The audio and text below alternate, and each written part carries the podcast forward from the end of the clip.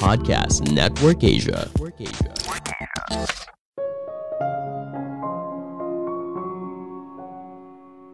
Kesenjangan sosial membuat seseorang merasa miskin dan bertindak seperti orang miskin, bahkan ketika mereka tidak beneran miskin. Halo semuanya, nama saya Michael. Selamat datang di podcast saya, Sikutu Buku. Kali ini saya akan bahas buku The Broken Ladder karya Kate Payne. Sebelum kita mulai, buat kalian yang mau support podcast ini agar terus berkarya, caranya gampang banget. Kalian cukup klik follow Dukungan kalian membantu banget supaya kita bisa rutin posting dan bersama-sama belajar di podcast ini. Buku ini membahas kalau ketidakadilan bisa mempengaruhi cara kita berpikir, menjalani hidup, dan bahkan meninggal. Ada perbedaan besar antara menjadi miskin dan merasa miskin. Misalnya ketika kita melihat tetangga beli mobil baru, atau teman kita yang seumuran baru saja mendapat promosi jabatan atau jalan-jalan ke Eropa Kejadian ini bisa saja memicu kita untuk mulai membandingkan diri kita dengan orang lain. Kita mungkin saja menjadi minder dan merasa miskin. Padahal kekayaan kamu tidak berubah sebelum dan sesudah mengetahui fakta tersebut. Di era sekarang, perasaan miskin ini lebih berasal dari di mana kamu berada jika dibandingkan dengan lingkungan sekitar atau orang lain. Tidak peduli berapa penghasilan kamu sebulan atau berapa banyak harta yang kamu miliki Orang yang naik motor akan membandingkan dirinya dengan orang yang naik mobil. Orang yang naik Avanza akan membandingkan dirinya dengan orang yang naik CRV. Orang yang naik CRV akan membandingkan dirinya dengan orang yang naik BMW dan begitu seterusnya. Saya merangkumnya menjadi tiga hal penting dari buku ini. Pertama, merasa miskin tidak sama dengan menjadi miskin. Penulis bercerita saat kelas 4 SD ada kasir baru di kantin sekolahnya Ketika penulis sampai ke depan kasir, tiba-tiba saja penulis diminta untuk membayar makan siangnya. Sesuatu yang tidak pernah terjadi sebelumnya. Penulis selama ini taunya kalau makan siang dia gratis. Kejadian ini lalu membuat penulis sadar kalau di sekolahnya ada dua tipe murid. Murid seperti dirinya yang mendapat makan siang gratis dan murid lain yang membayar makan siangnya. Penulis lalu mulai melihat dirinya dengan cara yang berbeda, yaitu mulai melihat dirinya sebagai murid yang miskin. Ini hal yang menarik. Di hari itu, penulis baru merasa kalau dirinya berbeda dan dirinya merupakan murid yang miskin. Persepsi penulis soal dirinya yang berubah membuat dirinya tiba-tiba merasa ada perbedaan yang besar antara murid yang mendapat makan siang gratis dan makan siang yang bayar. Kejadian inilah yang membuat dirinya merasa kalau dirinya itu miskin. Fenomena merasa miskin tidak sama dengan miskin dalam arti sesungguhnya. Kita bisa saja punya kehidupan yang cukup, tapi ketika kita melihat orang di sekitar punya uang yang lebih banyak, tetangga kita beli mobil baru, teman kita yang seumuran bisa jalan-jalan ke Eropa dan sebagainya, mungkin saja hal ini membuat kita merasa miskin. Padahal kekayaan kita tidak berbeda sebelum dan sesudah mengetahui informasi tersebut. Namun ketika ada perbandingan, kita baru merasakan perbedaannya. Fenomena ini juga terjadi dalam kehidupan sehari-hari. Misalnya kamu naik pesawat dari depan, Biasanya kamu akan melewati kelas bisnis dulu, baru kemudian lanjut ke kelas ekonomi. Sebuah studi menemukan ada dampak yang muncul ketika seseorang yang duduk di kelas ekonomi harus melewati kelas bisnis dulu baru mencapai tempat duduknya di kelas ekonomi. Dari ratusan data penerbangan, peneliti menemukan pesawat yang memiliki campuran antara kelas ekonomi dan kelas bisnis dalam satu pesawat memiliki kejadian kekerasan di udara lebih tinggi daripada pesawat yang hanya punya kelas ekonomi. Fakta ini memberikan kesan ketika seseorang melihat langsung ketidakadilan, maka hal ini punya efek psikologis yang akhirnya dapat mendorong perilaku yang tidak diinginkan.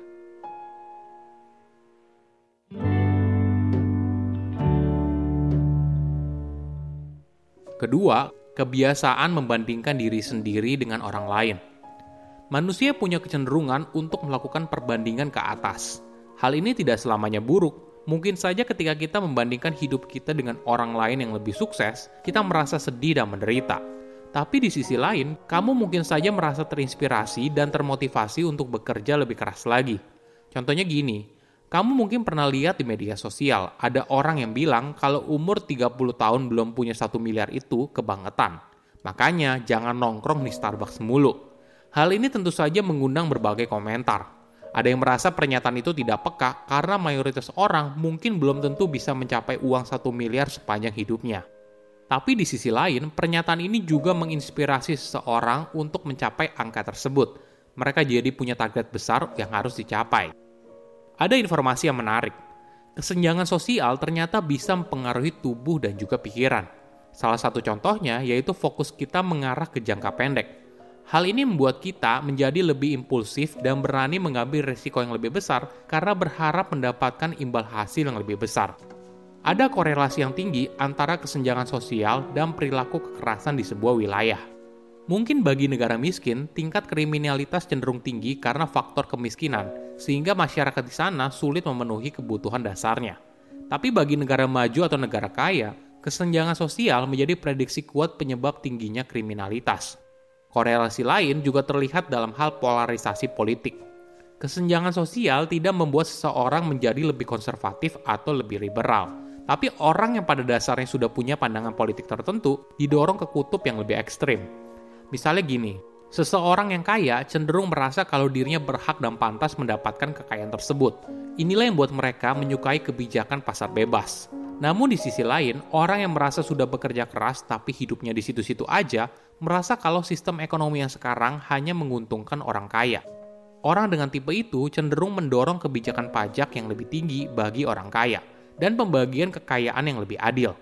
Menariknya, kedua orang itu, walaupun berada pada kutub yang berbeda, tetap merasa sistem ekonomi saat ini cenderung menguntungkan pihak lain.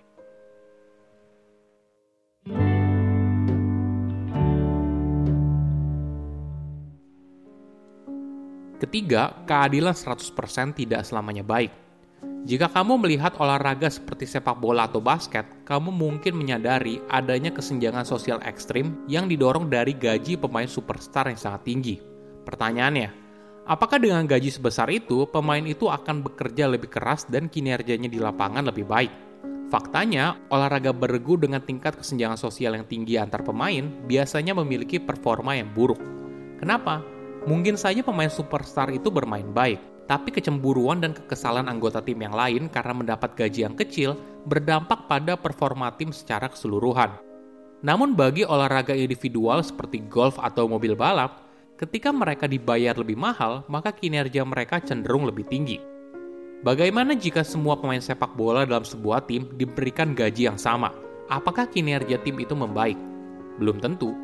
Pemain superstar bisa saja jadi marah karena merasa dirinya berhak dibayar lebih mahal – Bahkan mungkin saja pemain superstar memutuskan untuk pergi.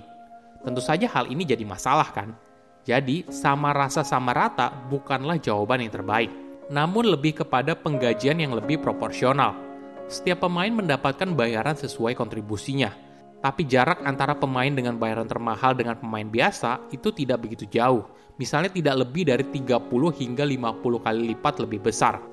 Oke, apa kesimpulannya? Pertama, merasa miskin belum tentu beneran miskin. Kita bisa saja punya kehidupan yang cukup, tapi ketika kita melihat orang di sekitar punya uang yang lebih banyak, tetangga kita beli mobil baru, teman kita yang seumuran bisa jalan-jalan ke Eropa dan sebagainya, mungkin saja hal ini membuat kita merasa miskin. Padahal kekayaan kita tidak berbeda sebelum dan sesudah mengetahui informasi tersebut. Namun ketika ada perbandingan, kita baru merasakan perbedaannya. Kedua, terbiasa membandingkan ke atas. Manusia punya kecenderungan untuk melakukan perbandingan ke atas.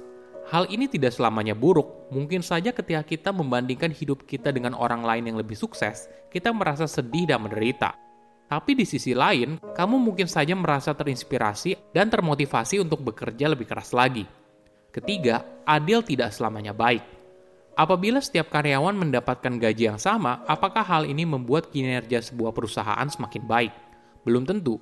Karyawan yang punya kinerja tinggi mungkin saja jadi kesal atau bahkan bisa mengundurkan diri. Keadilan sama rasa sama rata belum tentu baik, tapi mungkin idealnya memberikan gaji sesuai kontribusi seseorang ke dalam perusahaan.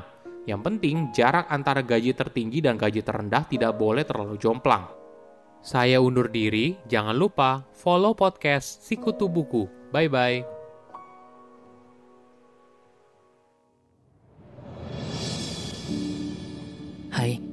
Gimana episode tadi?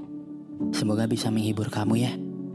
Kalau kamu masih mau dengerin sesuatu yang singkat tentang rahasia hati, perasaan, hingga berbagai pengalaman yang aku atau kamu juga mungkin pernah mengalaminya, kamu bisa dengerin podcastku, NKCTRI, bersama aku Yoga.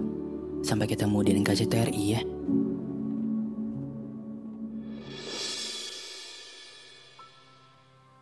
Pandangan dan opini yang disampaikan oleh kreator podcast, host, dan tamu tidak mencerminkan kebijakan resmi dan bagian dari podcast Network Asia. Setiap konten yang disampaikan mereka di dalam podcast adalah opini mereka sendiri dan tidak bermaksud untuk merugikan agama, grup etnik, perkumpulan, organisasi, perusahaan, perorangan, atau siapa pun dan apa pun.